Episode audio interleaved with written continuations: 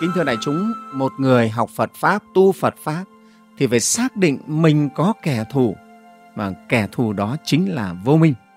Và vậy giờ chúng ta sẽ tìm hiểu xem vô minh nó là cái gì. Nghe không? Yeah. Vô minh là cái gì mà lại là kẻ thù của hành giả tu hành?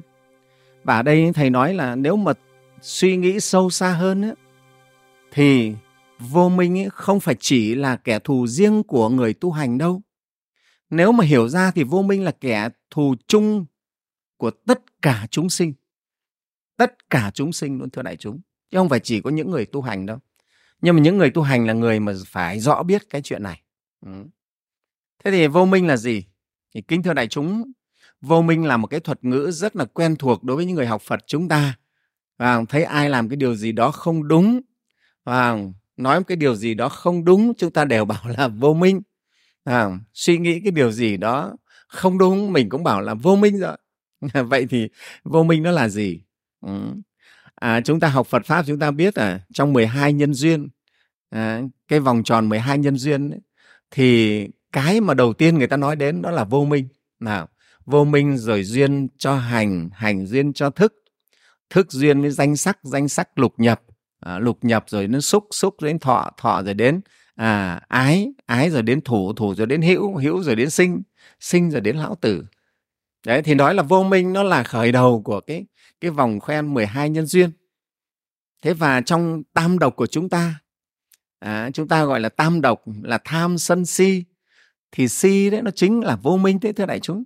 À, chứ còn nếu mà nói, nói như vậy là chúng ta vẫn còn nói ngược đấy. Nói tham, sân, si là nói ngược, mà phải nói là si, tham, sân.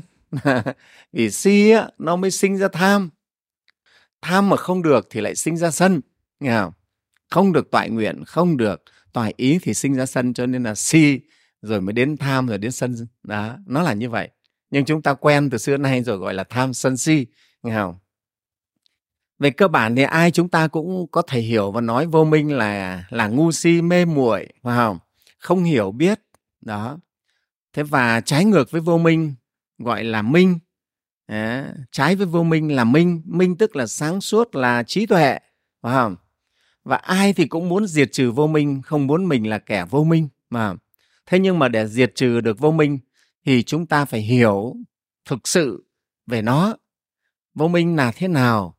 Mà chúng ta mê lầm là mê lầm cái gì? Hiểu không đúng là không đúng cái gì?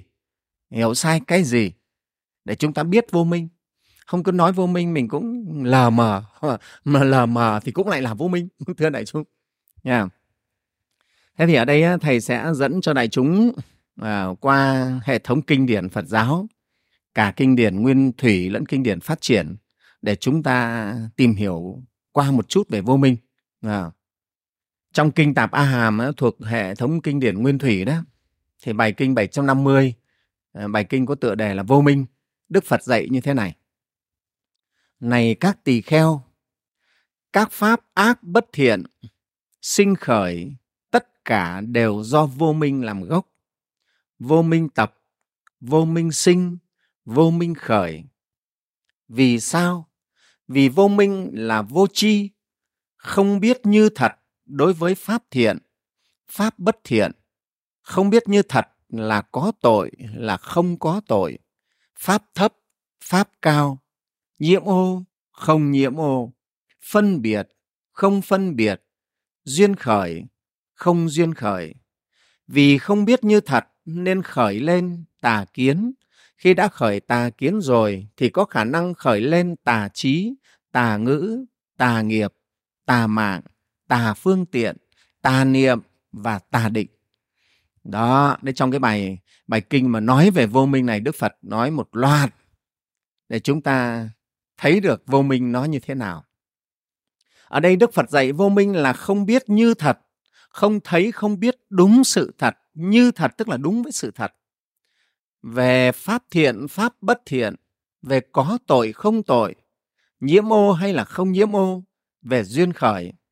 Và từ đó lại kéo theo hàng loạt những cái hệ lụy tà kiến, tà trí, tà tư duy, tà phương tiện, tà định, tà niệm, kéo theo một loạt những cái tà. Đó. Ở đây Thầy lấy ví dụ chúng ta vô minh thế này. Ví dụ cái việc sát sinh chẳng hạn. Và Ở đời á, người đời chúng ta khi sát sinh, ở đây chưa nói đến việc giết người mà giết con vật thôi, chúng ta hoàn toàn không khởi cái tâm thương xót con vật. Vào đấy, những người mà làm nghề ba toa vào ở các cái lò mổ sát sinh ấy, các cái lò sát sinh ấy, giết lợn, giết trâu, giết bò, giết gà, giết vịt, thực sự là những người ấy họ không khởi tâm thương xót con vật đâu. Và có khi mà giết được con vật một cách nhanh gọn lại thích thú, à, lại hoan hỉ, à, rất là vui thích với cái, cái việc giết của mình, không cảm thấy được cái sự đau đớn của con vật, à, không thấy cái sự đau đớn của nó, không thấy cái sự khổ của nó, không thấy cái sự sợ hãi của nó, không thông cảm được với cái sợ hãi, cái đau đớn của nó. Những người như vậy ấy, có khi lại khởi lên cái tà kiến là gì? Đây, cái luận thuyết gọi là vật dưỡng nhân. Vật dưỡng nhân nghĩa là con vật sinh ra để nuôi con người. Đấy là tà kiến đấy. Thế rồi có khi lại khởi lên cái tà kiến là gì? Ô, không giết chúng nó đi thì chúng nó đẻ ra đầy mặt đất à? Đấy. Thầy đã gặp những người như thế này rồi. Bảo bây giờ mà, mà không sát sinh thì những con này nó đẻ ra đầy mặt đất hết thì làm sao? Phải không? Lợn, gà, trâu, bò nó, nó đầy mặt đất đi lông nhông hết cả thì sao? Họ lo như vậy. Tức là chúng cho nên phải giết. À, thế rồi khi giết nó thì lại sao? Gái cắt tay, dai cắt cổ, hóa kiếp này sang kiếp khác. Đấy cũng là những tà kiến từ đại chúng. Đại chúng em, từ cái mình không hiểu biết đấy, đấy là cái tà kiến đó. Nó sinh ra tà kiến. Mà mình không thấy được cái việc sát sinh là ác. Không thấy như thật. Đức Phật gọi là không thấy như thật, thiện hay bất thiện. Không thấy sát sinh là bất thiện. À, là đem đau khổ cho chúng sinh. Không thấy được cái tính bình đẳng. Tất cả muôn loài chúng hữu tình ở trên thế giới này, thế gian này đều có quyền được sống. À, đều có quyền được sống. Con vật cũng thế. Nó cũng là một kiếp sinh linh, một kiếp sống. Tại sao loài người chúng ta lại áp đặt rằng mình có cái quyền được giết muôn loài? Cho rằng loài người là chúa tể của muôn loài, có quyền giết tất cả muôn loài, muốn giết ai thì giết. Đó.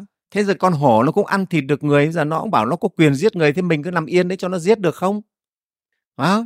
Đó. Con hổ nó ăn thịt được, con sói nó ăn thịt được người. Thế chúng ta vào nằm đấy để cho nó giết đi, vì nó cũng bảo là tôi là chúa tể. Nó là chúa tể rừng xanh, bây giờ nó bảo tôi không là chúa tể rừng xanh, tôi là chúa tể muôn loài luôn. Và loài người cũng phải để đấy cho tôi ăn thịt. Chúng ta có chịu không? Hay chúng ta nhìn thấy hổ chúng ta cũng phải chạy, chúng ta cũng phải đánh, phải đuổi nó. Đó.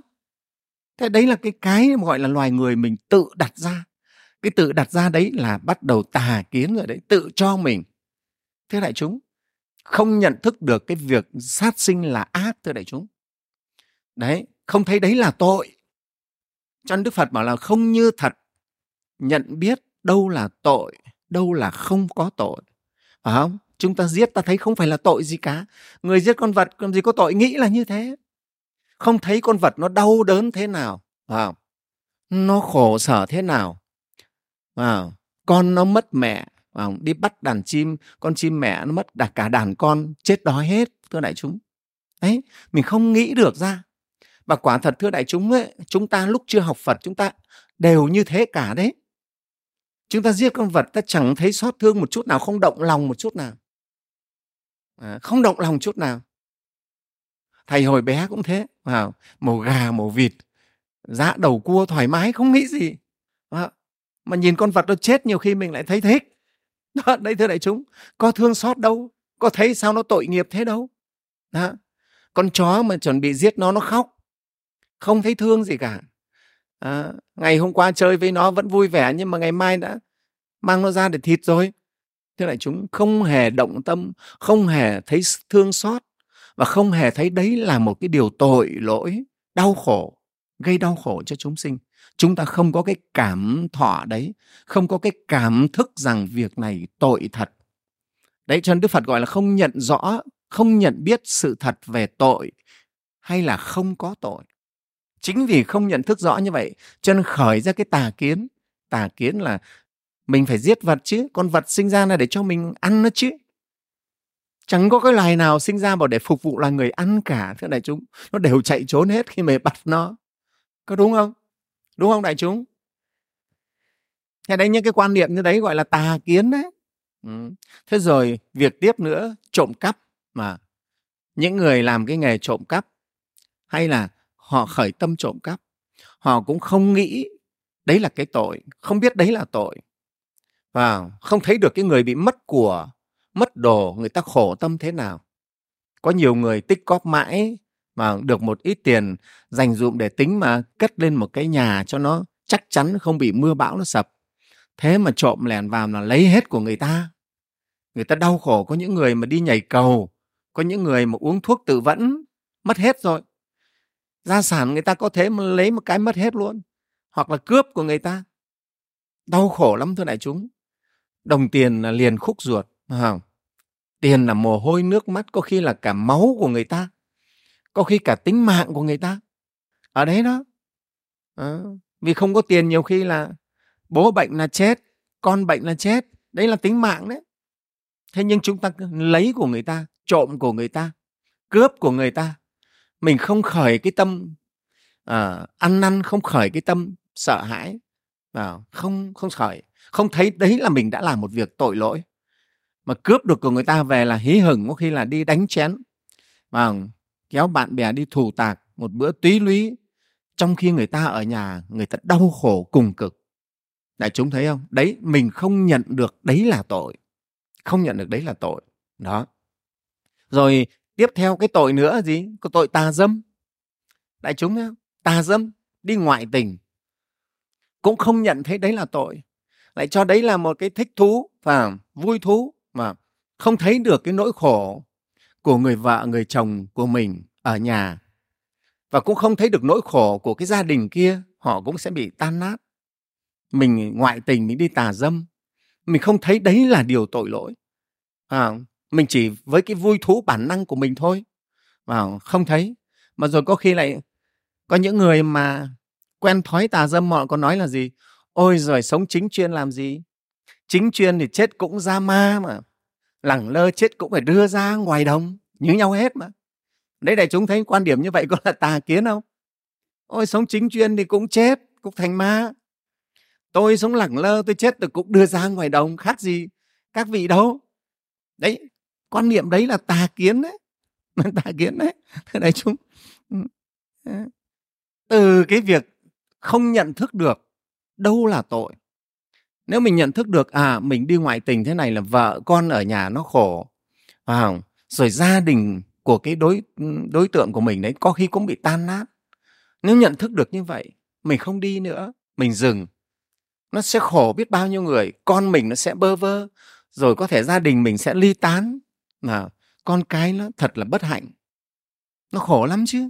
Nó nghĩ được như vậy, thấy được cái việc này là tội, nó là tội rồi đấy, thì dừng lại không dám làm. Nhưng vì không nghĩ được cái tội, không thấy được đúng như thật đây là tội rồi, cho nên cứ làm. Làm xong rồi tà kiến bao biện cho cái việc làm của mình. Đấy, thưa đại chúng. Đó, rồi dối láo lường gạt cũng vậy. Không thấy sợ, không biết tội, không biết hổ thẹn với việc mình lừa gạt người, dối láo người, mà có khi lại còn vui thích, lại còn chê cái người kia mình lừa được người ta, mình lại thích thú, mà cái kẻ cái ngu si để tôi lừa được. Mà đó, thưa đại chúng, khởi lên những cái, cái tà kiến như vậy. Thế rồi nghiện ngập rượu chè, cờ bạc bê tha, hút sách, mà không thấy đấy là tội. Đại chúng không thấy đấy, đấy là tội, không biết. À, lại còn truyền nhau nói rằng là gì? Nam vô tiểu như kỳ vô phong đấy. Cái câu này ở đời là có đấy thưa đại chúng. Đàn ông mà không biết rượu là, là như cờ không có gió. Cờ không có gió là cờ rủ thì làm cái gì? Không có đẹp gì cả. Cờ phải có gió bay phấp phới, thế nên đàn ông phải uống rượu. Ừ. Cho nên vì thế cái câu này lưu truyền trong nhân gian là nam giới đàn ông chúng ta là cứ đua nhau uống rượu, không uống rượu không được gọi là đàn ông. Cái đấy mới là cái chết đấy. Suy bại giống nòi, và mất hết trí tuệ. Ừ. Thế rồi còn có câu gì nữa? Họ lại còn nói nhau thế này. Làm trai sống ở trên đời, đổ tường bốn thứ, phải chơi mới là. Làm trai sống ở trên đời là đổ tường có bốn thứ, phải biết chơi mới là. Tứ đổ tường đấy thưa đại chúng. Tứ đổ tường là gì? Là tửu, là sắc, là tài, là khí. Tiểu là rượu đó, mà sắc ấy, là gái đẹp, đàn ông ở trên đời đấy. Rồi gì tài ấy là cờ bạc, khí là hút sách, nghiện ngập hút sách đó. Họ nói là đàn ông ở trên đời mà không biết bốn cái thứ này thì không phải là đàn ông, không biết là cái giống gì. Thế đại chúng thấy cái đây có phải là tà kiến không? Đàn ông nào bây giờ cũng như thế cả thì đại chúng xã hội mình có thật là loạn không? Nó sẽ suy bại, giống nòi cũng suy bại luôn. Ông nào cũng đủ bốn cái thứ này thì hỏng hết rồi. Gia đình thì tan nát, con cái thì bơ vơ, sức khỏe thì suy nhược, thân thể thì gọi là không còn một cái gì, hỏng hết. Nó cho nên đây là tà kiến. Vì người này không nhận thức được đây là tội, thưa đại chúng. Cho nên Đức Phật nói do không nhận thức được cái nào là tội, cái nào không phải là tội, và cái nào là cấu ế, cái nào là không cấu ế. Ờ, cho nên lại khởi sinh các tà kiến, khởi sinh các tà kiến. Bao nhiêu cái thứ từ cái, cái tâm này vào cái tà kiến nó sinh ra. Đó, nhá, thưa đại chúng. Đó, cho nên chỉ vì không biết thôi, không biết đúng sự thật. Đấy là Đức Phật nói cho chúng ta. Và cái vô minh là những cái đấy đấy. Không nhận biết một cách như thực. Và cái nào là tội, đâu là tội, đâu là không tội, đâu là pháp thiện, đâu là pháp ác. Không biết, cho nên biết được pháp thiện, pháp ác là trí tuệ đấy, thưa đại chúng. Biết được. Người đời nhiều người rất lờ mờ về cái chuyện thiện ác này, không phân định được. À, con mình ấy, nó mình trời chưa nắng mà đi về thấy con mình nó sang hàng xóm ăn cắp được quả chanh về để vắt nước chanh đường cho mình ấy, có khi lại còn khen nó, ờ, mày giỏi đấy, mà đâu biết rằng đấy là nó đang một cái việc tội, à, đang dạy nó làm việc tội lỗi, đang nhận thế phải quả phạt con. Thế cái người này là không biết đâu là tội, à, không biết, lờ mà. Cho nên cái xã hội mình nó điên đảo vì những cái này, vì cái vô minh này đấy. Bây giờ đại chúng nghe tiếp một bài kinh nữa. Bài kinh này là các vị thánh tăng thời Đức Phật, các ngài trình bày về vô minh. Tôn giả Maha Kauhila là một trong các đệ tử lớn của Đức Phật. Ngài có hỏi tôn giả Xá Lợi Phất. Xá Lợi Phất là bậc đệ nhất trí tuệ trong giáo đoàn của Đức Phật. Ngài hỏi ngài Xá Lợi Phất về thật nghĩa của vô minh. Ừ. Thì chúng ta biết là tất nhiên ấy, là ngài Maha Kauhila không phải là không biết vô minh là gì, nhưng mà các ngài hỏi nhau để có cái bài kinh này cho chúng ta, để sau này chúng ta mới biết được à thế nào là vô minh, chứ không phải các ngài không biết mà hỏi đâu. Tất cả các bậc thánh làm gì các ngài cũng đều có nhân duyên hết, mà đều là nhân duyên để độ sinh cả. Chính vì chúng ta này hậu thế sau này u mê, nếu các ngài không hỏi thì làm sao có bài kinh này. Mà các ngài hỏi, hỏi là để có bài kinh này cho chúng ta. Bậc thánh không bao giờ làm một cái gì gọi là vô nhân vô duyên cả, thưa đại chúng. Phải có hỏi, có thưa, tự nhiên không ai tự nói. Pháp của Phật không phải là cái vô cớ, mà phải có nhân duyên. Pháp của Phật không phải là thứ bán rẻ, không bán rẻ được, thưa đại chúng. Không phải là cái vô cớ mà mình cứ nói bừa. Cho nên Phật tử chúng ta cũng thấy học Pháp Phật cũng đừng có cứ mang Pháp Phật đi nói bừa bãi. Ở đây thầy cứ nói vui là gặp ai đè sấn ra bắt người ta phải nghe Phật Pháp, chẳng biết người ta tâm người ta thế nào, phải không? Trí người ta ra sao không biết, cứ bắt nhồi Phật Pháp vào đầu người ta cho đến người ta phản ứng, người ta khó chịu. Không? Phải biết cho Phật Pháp không phải là cái thứ để bán rẻ được. Chúng ta phải trân quý Phật Pháp, phải làm sao cho người gieo duyên thế nào để người ta phải khởi được cái tâm yêu thích, rồi lúc ấy chúng ta mới nói Pháp cho họ. Họ không ưa, không thích chút nào, ta nhồi vào đầu họ thì họ lại văng ra, và họ lại phản ứng lần sau, họ ngán luôn. Nhìn thấy cô này, nhìn thấy chú này ngán lắm, ông này lại Phật Pháp rồi, người ta ngán, nghe không? Đó, đấy, chúng ta khi mà hoằng Pháp là phải lưu ý cái chỗ này. Thì trong bài kinh này á, câu chuyện giữa ngài Maha Kauhila và ngài Xá Lợi Phất thế này. Ngài Maha Kauhila hỏi ngài Xá Lợi Phất, gọi là vô minh, vậy thế nào là vô minh? Ai có vô minh này? Thì tôn giả Xá Lợi Phất mới đáp thế này: vô minh là không biết, không biết tức là vô minh. Không biết những gì, không biết này, sắc là vô thường, mà không biết như thật, sắc là vô thường. Sắc là pháp ma diệt, mà không biết như thật, sắc là pháp ma diệt. Sắc là pháp sinh diệt mà không biết như thật sắc là pháp sinh diệt. Thọ tưởng hành thức là pháp vô thường mà không biết như thật thọ tưởng hành thức là pháp vô thường. Thức là pháp ma diệt mà không biết như thật thức là pháp ma diệt. Thức là pháp sinh diệt mà không biết như thật thức là pháp sinh diệt. Này Maha Câu Hy La, đối với năm thọ uẩn này mà không thấy, không biết như thật, không có vô gián đẳng, ngu si, mờ tối, không sáng tỏ thì gọi là vô minh. Ai thành tựu những điều này gọi là kẻ vô minh. Đó, như vậy qua bài kinh này chúng ta lại thấy Ngài Xá Lợi Phất diễn giải vô minh. Và nghe có vẻ nó hơi khác như Đức Phật một chút, nhưng mà thực chất nó không khác đâu thưa đại chúng. À, ở bài kinh này á, Ngài Xá Lợi Phất nói gì? À, vô minh là không nhận thức, không thấy biết được như thật năm uẩn là vô thường, là pháp sinh diệt, là pháp duyên khởi. Năm uẩn là cái gì thưa đại chúng? Chính là thân, tâm và cảnh giới của chúng ta vậy. Wow. Thân, tâm, cảnh giới chúng ta là năm uẩn đấy. Ở đây, ở đây thầy nói là kể cả cảnh giới. Cảnh giới nó nằm trong sắc uẩn. Sắc uẩn gồm có thân của chúng ta và sắc chất vật chất này. Trong duy vật thì người ta gọi là thế giới vật chất đấy. Thế giới vật chất của triết học duy vật ấy chỉ gồm trong một cái chữ sắc của Phật giáo thôi. Một chữ sắc là đủ hết tất cả thế giới vật chất này. Nha. Tất cả đấy. Mà triết học duy vật thì nói là chỉ có chỉ có vật chất thôi. Mà ở cái vũ trụ thế giới này chỉ có vật chất là chính đó. Đó. Không có cái gì khác ngoài vật chất. Đó. Thì cái chữ vật chất này chỉ nằm trong một chữ sắc của Phật giáo thôi. Thế còn cảm thọ, tư tưởng, à, vận hành và thức nhận biết phân biệt, nó không phải là vật chất, à, nó thuộc phạm trù của tinh thần. Thì ở đây á, Ngài Xá Lợi Phất nói rằng á, không thật biết như thật, năm cái uẩn này là vô thường, là pháp sinh diệt, là pháp duyên khởi, đấy là vô minh. Đó, đấy là vô minh, nghe không? Không thấy được mọi vật đều vô thường. Các pháp đều vô thường, luôn luôn biến đổi, không đứng yên. Không có cái gì đứng yên, thưa đại chúng. Mà tất cả các pháp à, hữu vi này đều vô thường biến hoại. Nó sinh sinh diệt diệt, wow, rất là nhanh. Bây giờ thì khoa học cũng đã chứng minh được cái điều này. À, chứng minh được cái điều này. Ừ, đã thấy được những cái chuyện này. Thấy được cái sự sinh diệt. Ví dụ tế bào sống của chúng ta đây. Nó sinh diệt hàng ngày. Chúng ta kỳ ra ghét chính là những tế bào chết đấy, thưa đại chúng. Chúng tắm á.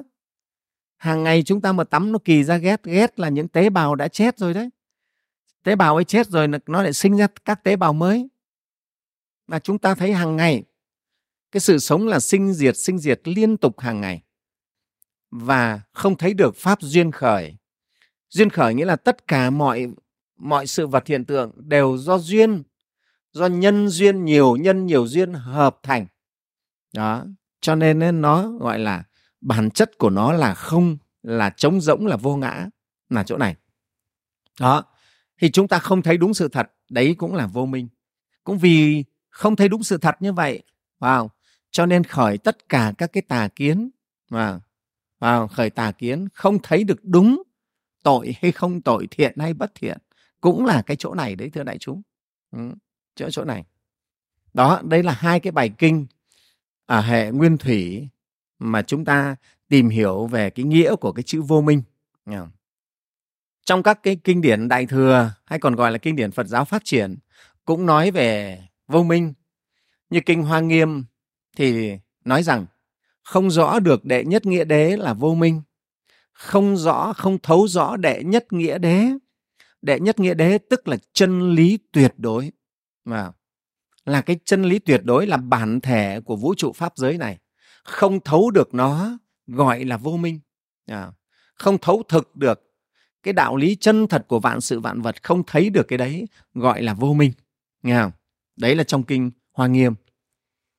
Kinh Lăng Nghiêm thì nói chi kiến lập chi tức là vô minh bổn. Chi kiến lập chi tức là trong cái thấy biết lại còn trồng thêm một cái lớp thấy biết nữa. Thì đấy là gốc của vô minh. Wow. Cái bản tâm, bản tính của chúng ta, nguyên lai của nó, thưa đại chúng, nó là sáng suốt, cùng cực, vi diệu. Thế nhưng mà chúng ta lại, tự nhiên chúng ta lại khởi cái niệm đi tìm nó, rồi lại lấy những cái vọng tưởng, á, thưa đại chúng, làm hiểu biết, cho rằng vọng tưởng mới là hiểu biết. Đấy. Chấp rằng chỉ có cái vọng tưởng, cái suy nghĩ mình mới là hiểu biết thôi. Đó, cho nên ấy, gọi là trồng thêm cái lớp biết này nữa, thì đấy là gốc của vô minh đấy. À, thưa đại chúng, chúng ta tin tưởng cái vọng tưởng, cái tất cả cái suy nghĩ chúng ta nó là cái gốc của cái vọng tưởng đấy, đại chúng, nó là vọng tưởng, và chúng ta trồng thêm cái lớp này lên thì nó mờ luôn cái bản tính của nó. Đó, thế gọi là vô minh. À, đấy là vô minh. Tri kiến mà lập thêm cái tri, lập thêm cái biết ở trên cái hiểu biết này thì gọi là là gốc vô minh đấy. Đó. Trong kinh Viên Giác thì dạy thế nào? Kinh Viên Giác dạy rằng vô minh nghĩa là đối với cái thân tứ đại duyên hợp lại tưởng lầm là có thật. Đối với cái tâm duyên ra theo bóng dáng sáu trần cho là tâm thật. Đó là vô minh. Đấy. Thế thì đại chúng thấy quả thật chúng ta vô minh lắm. À, hầu hết tất cả chúng sinh, không riêng gì loài người đâu, tất cả luôn, ừ, đều lầm chấp cái thân này là thật thân của tôi. Thân này còn là tôi luôn nữa. Không những là của tôi là, là một phần rồi, còn chấp luôn cái thân này là chính tôi. Đấy. Không biết thật nó chỉ là duyên hợp, là tứ đại giả hợp. Bốn cái, cái chất đất nước gió lửa, nó hợp lại thôi, nó tụ lại. Mình gọi là tụ, tụ bằng cách ăn, cách uống đấy thưa đại chúng. Đấy không? Ăn cơm uống nước, đấy là nó tụ, mình đang tụ đất vào thân này đấy. Ừ. Ăn uống là đang tụ, tụ lại thành cái thân này. Mà đã tụ rồi thì có ngày nó tán, nó tan ra cái, là mất cái thân này. Mà thân này như vậy nó có thật đâu, thưa đại chúng. Rồi còn cái tâm của chúng ta, chúng ta cứ cho cái suy nghĩ ở trong, trong, trong, trong đầu mình đây này, cho đấy là tâm của tôi, đấy là tâm tôi. Mà mình không biết rằng tất cả các cái suy nghĩ vọng tưởng trong đầu chúng ta nó chỉ là bóng dáng của trần cảnh thôi. Chúng ta thấy ở trong này của chúng ta, những cái suy nghĩ hình ảnh trong tâm chúng ta nó không hệt, không khác gì, nó giống hệt như là cái máy ảnh vậy đấy. Cái máy quay phim này nè, giống hệt như vậy. Mắt chúng ta chụp hình ảnh đưa vào trong, tai chúng ta chụp âm thanh ấy. Tai chúng ta giống như là cái micro này này, nó bắt âm thanh, nó đưa vào trong. À, rồi ngũ giác quan của mình nắm bắt tất cả những cái bên ngoài, ta đưa vào bên trong. Thì giống như cái máy quay phim, cái máy chụp ảnh, nó chụp hình ảnh và ghi âm thanh bên ngoài đưa vào trong. Thế thì thực ra trong này chúng ta chỉ là bóng dáng, hình bóng của trần cảnh mà thôi. À, thế nhưng chúng ta lại chấp cái hình bóng đấy, đấy là tâm của tôi. Đấy là tâm tôi. Nhưng mà thực ra tâm tôi có phải là những cái hình bóng ấy đâu. Không phải. Ở đây thầy lấy ví dụ giống như là có một cái tấm gương. Đại chúng biết là cái gương nó có thể hiện tất cả các hình bóng vào trong gương, đúng không? Cái gì đứng trước mặt nó là nó hiện hình ở trong gương. Thế ví dụ cái gương này mà là người, nó là biết hiểu, hiểu biết như chúng ta. Nó không, nó lại lầm chấp, nó lại chấp những cái bóng dáng ở trong gương đấy là nó. Nó quên đi mất, nó là cái gương thôi chứ. Cái gương xưa nay là không có bóng dáng gì cả, trong suốt, đúng không?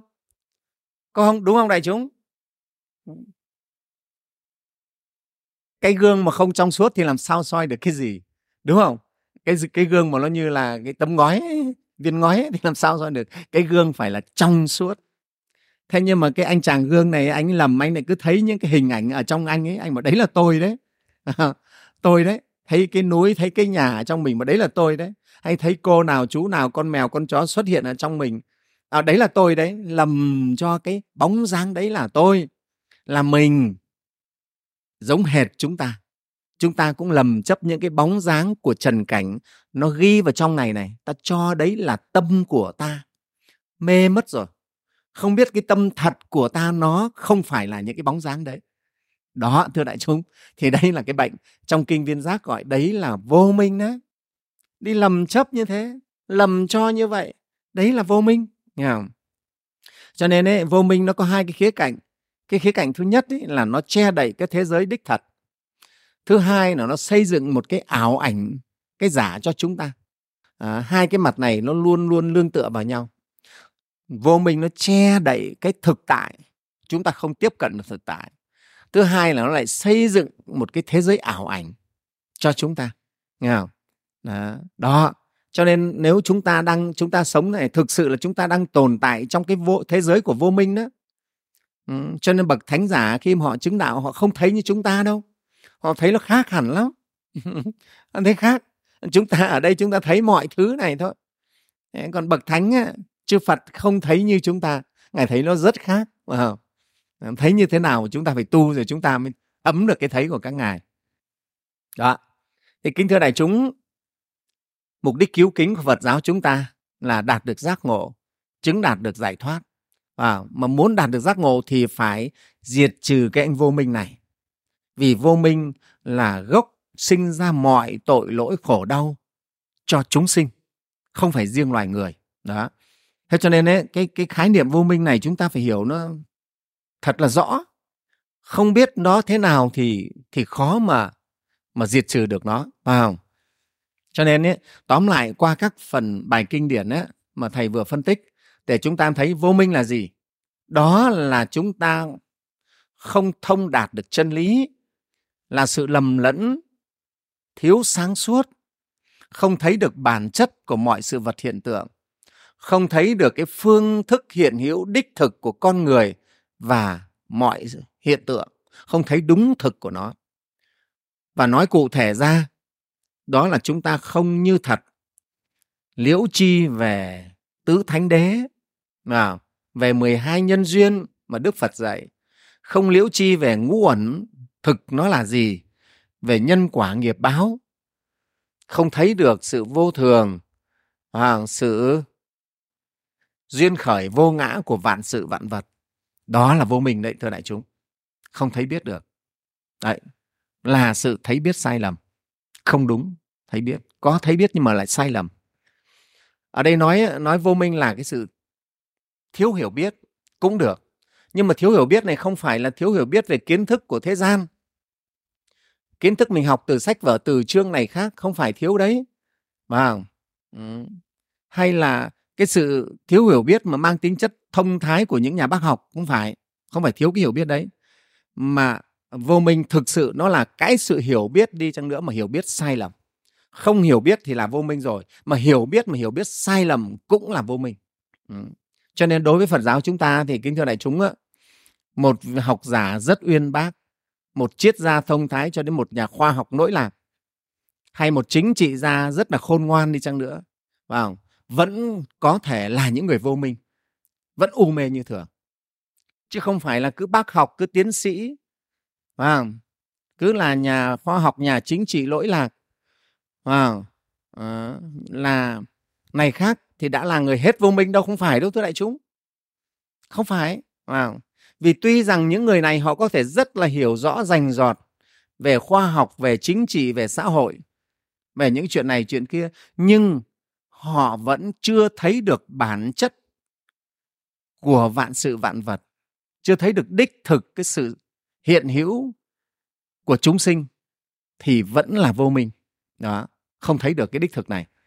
Đấy. Ở đây thầy lấy ví dụ rất nhiều nhà khoa học, rất nhiều vị là tiến sĩ, cho đến những vị là nguyên thủ quốc gia của các nước. Họ vẫn tin gì? Thưa đại chúng, họ vẫn tin vào Thượng Đế. Họ tin vào Thượng Đế. Vào Thượng Đế, có một ông Thượng Đế cao ngất ấy, là bá chủ hết.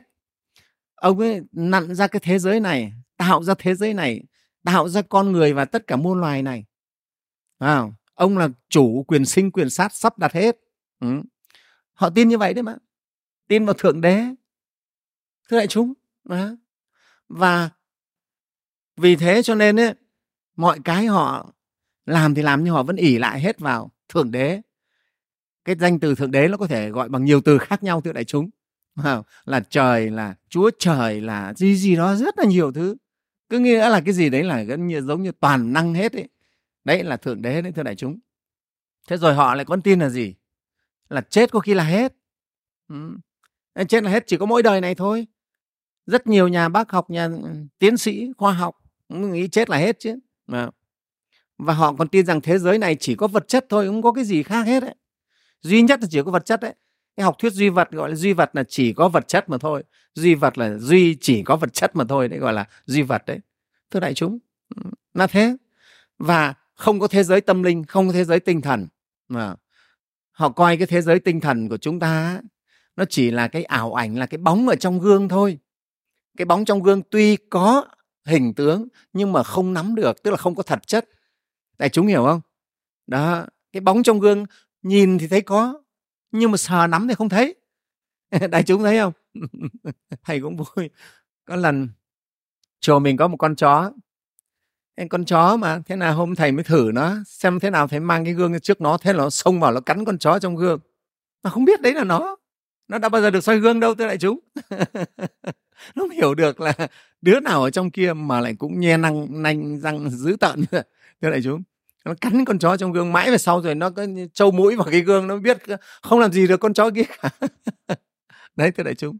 Đấy. Thế thì cái bóng trong gương tuy có mà lại là không. Wow. Cũng vậy thế đấy. À, những nhà duy vật thì người ta bảo là thế giới tinh thần của chúng ta à, giống như là cái bóng trong gương thôi, không có thật. Trong khi Đức Phật thì lại nói thế giới tinh thần cũng là một thực tại. Một thực tại thì chúng ta cần phải khám phá, phải tìm hiểu xem nó thế nào. Chứ bây giờ gọi là có khoa học về tâm linh.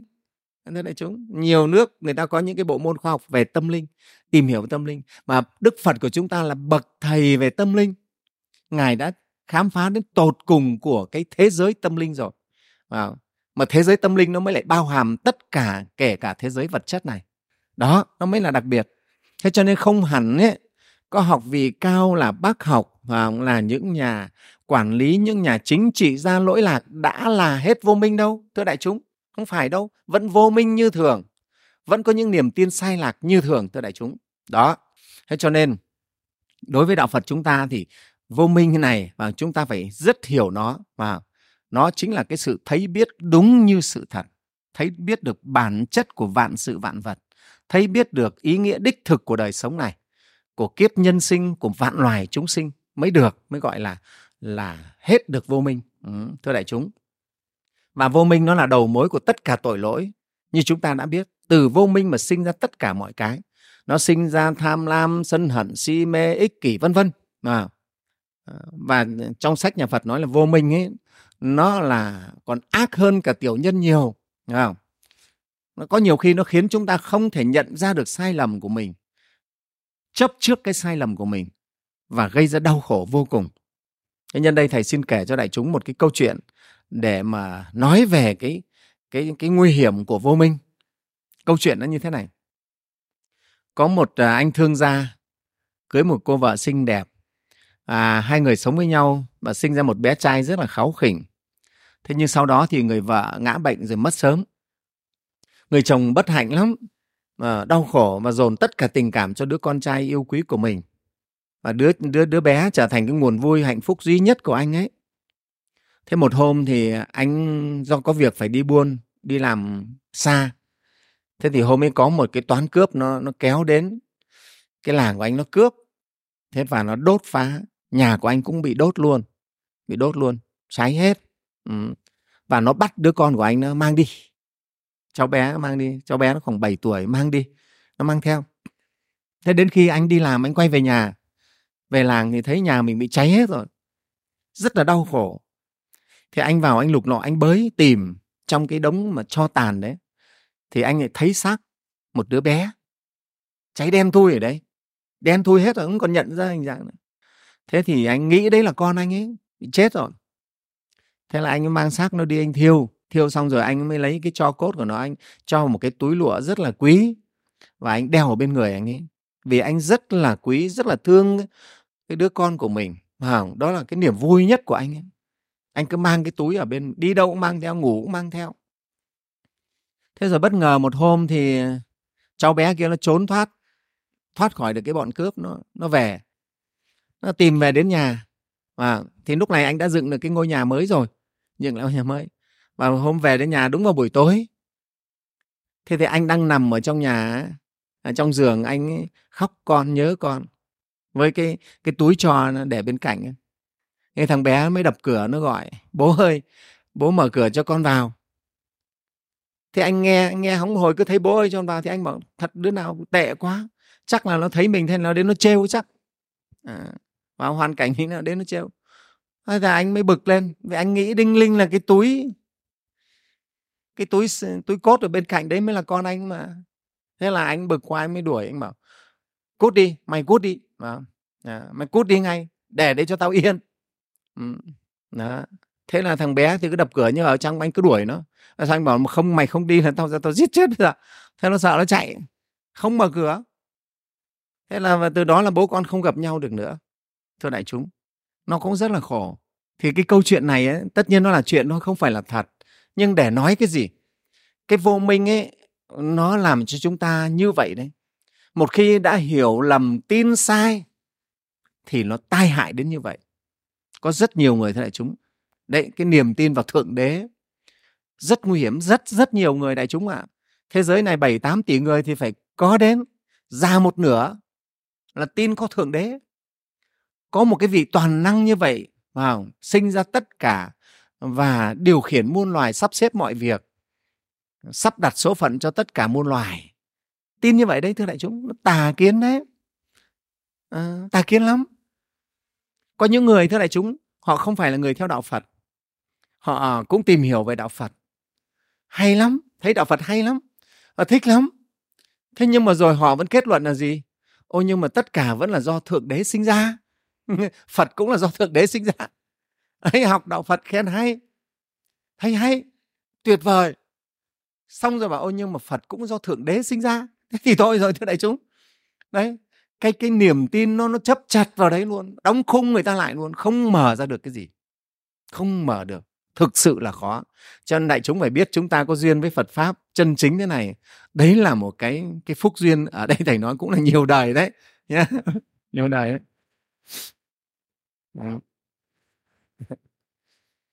Thế thì như vậy chúng ta mới thấy là vô minh nó không phải là cái sự thiếu hiểu biết mà không?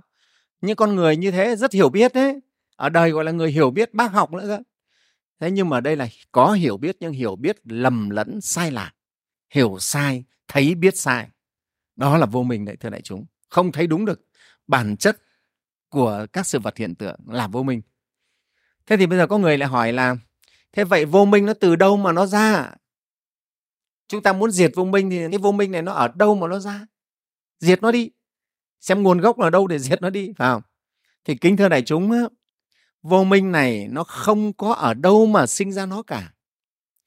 Vô minh là không có nguồn, có gốc. Ở trên cái vũ trụ pháp giới này thưa đại chúng, mọi vật, mọi sự vật hiện tượng đều có gốc gác nguyên nhân. Đều phải có gốc gác nguyên nhân. Riêng mỗi cái anh chàng vô minh này là nó không có gốc gác, mà nó cũng chẳng có nguyên nhân. Thưa đại chúng, nó không bố không mẹ. Các sự, các vật hiện tượng đều có bố mẹ, phải có nguyên nhân sinh ra nó gọi là bố mẹ. Đúng không? À, ví dụ bông hoa này phải có hạt hoa hồng, trồng lên cây hoa mới ra nó. Wow. À, cái ngọn đèn này phải có dầu đốt lên mới, nó mới cháy. À, cái bóng đèn nó sáng phải có điện chạy vào nó mới sáng. Cái gì cũng có nguyên nhân hết, đều có gốc gác sinh ra hết. Nhưng mà duy nhất cái anh chàng vô minh này là nó không có gốc gác, nó chẳng có ai mà lại sinh ra nó cả. Thưa đại chúng, lạ vậy đấy. Duy nhất có anh chàng này thôi, nó đến với chúng ta một cách rất là quái quỷ.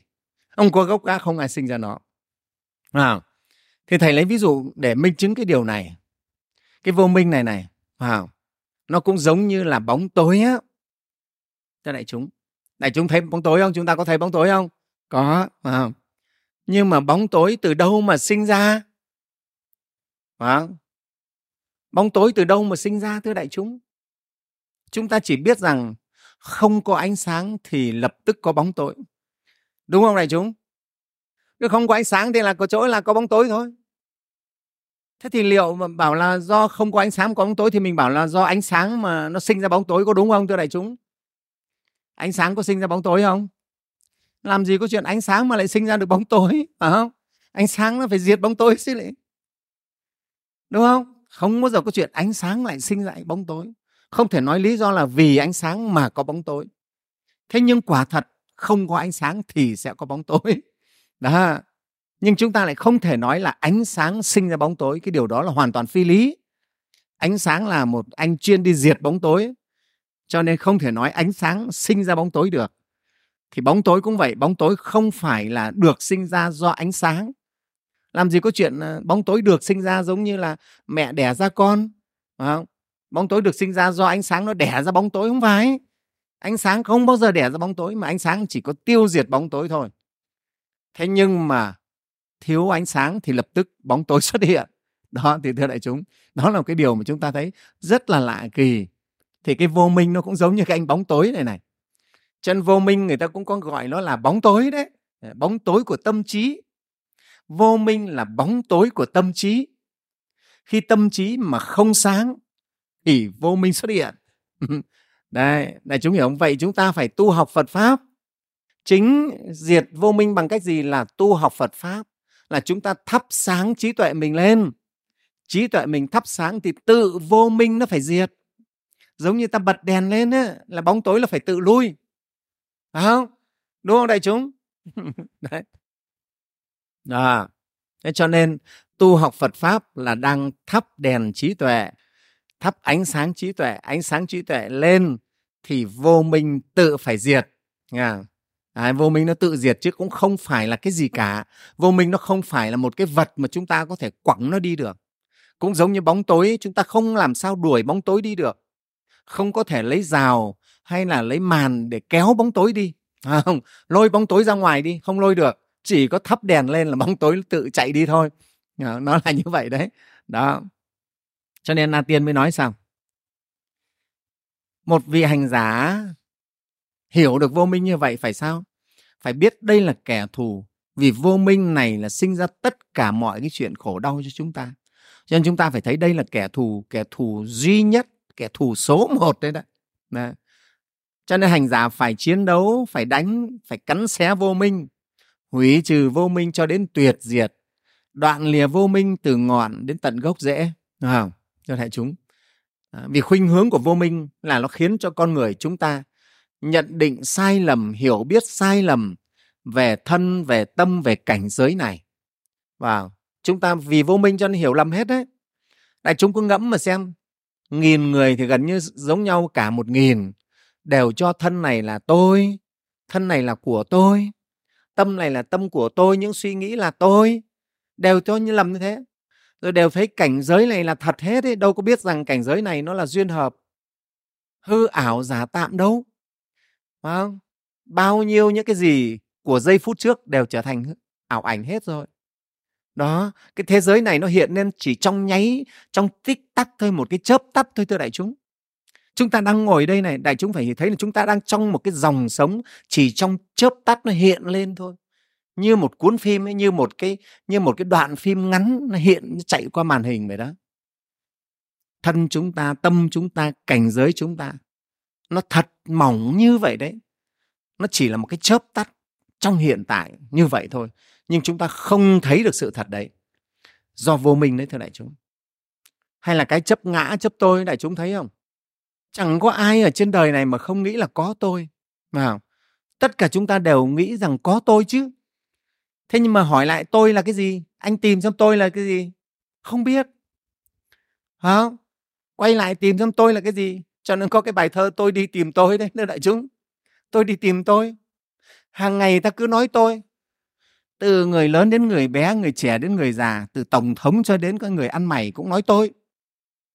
Nhưng mà hỏi tôi là cái gì? Không biết. Không biết tôi thật là cái gì? Tôi là mắt không phải, tôi là mũi không phải, tôi là răng không phải, tôi là lưỡi không phải, tôi là tóc là tai không phải, tôi là tim là phổi không phải, tôi là ruột là gan là lòng mề không phải. Đây không phải là tôi. Cái chân cái tay này cũng không phải là tôi. Ồ, thế tôi là cái gì? Không biết. Đấy thưa đại chúng. Thế nhưng chúng ta vẫn cứ cứ tôi thôi. Đây có phải là vô minh không thưa đại chúng? Vô minh đấy. Thật là như vậy. Không biết tôi là cái gì. Nhưng suốt ngày toàn làm việc vì tôi mà thôi. Đi làm việc cho một cái thằng không biết nó là gì. Đại chúng ta đi cung cúc phục vụ hầu hạ cho một cái, cái thằng mà không biết nó là cái gì. Suốt ngày vì nó. Đại chúng thấy chúng ta có chúng ta có gọi là ẩm ơ không? Hả? Đấy là ẩm ơ đấy. Mình gọi là mình cũng cũng dở người đấy. Đấy. Bình thường khôn dữ lắm đại chúng, nhưng mà hỏi kỹ ra thì rất là rất là dại. à, tự nhiên đi làm thuê, đi cung cúc phục vụ một cái thằng tôi mà chẳng biết cái thằng tôi nó là cái gì đấy. Chúng thấy hỏi thật ra không biết nó là cái gì, à, không biết là cái gì. Mắt, mũi, tai, lưỡi đều không phải, mai mốt là mấy cái thứ này là nó giã hết ra, nó giã ra đất ra nước hết, có cái gì đâu đó. Thế nhưng mà cứ đi vì nó thôi đó. Đạo Phật mình là nhận thấy rất là rõ cái chỗ này, thưa đại chúng, rất là rõ. Để chúng ta phải thấy, chân đạo Phật thì thấy được cái bản chất vô ngã của thân tâm này và của vạn vật luôn. Sống trong một cái trí tuệ hiểu biết vô ngã thì chúng ta mới thật sự gọi là là có cái an lạc hạnh phúc thật, đại chúng.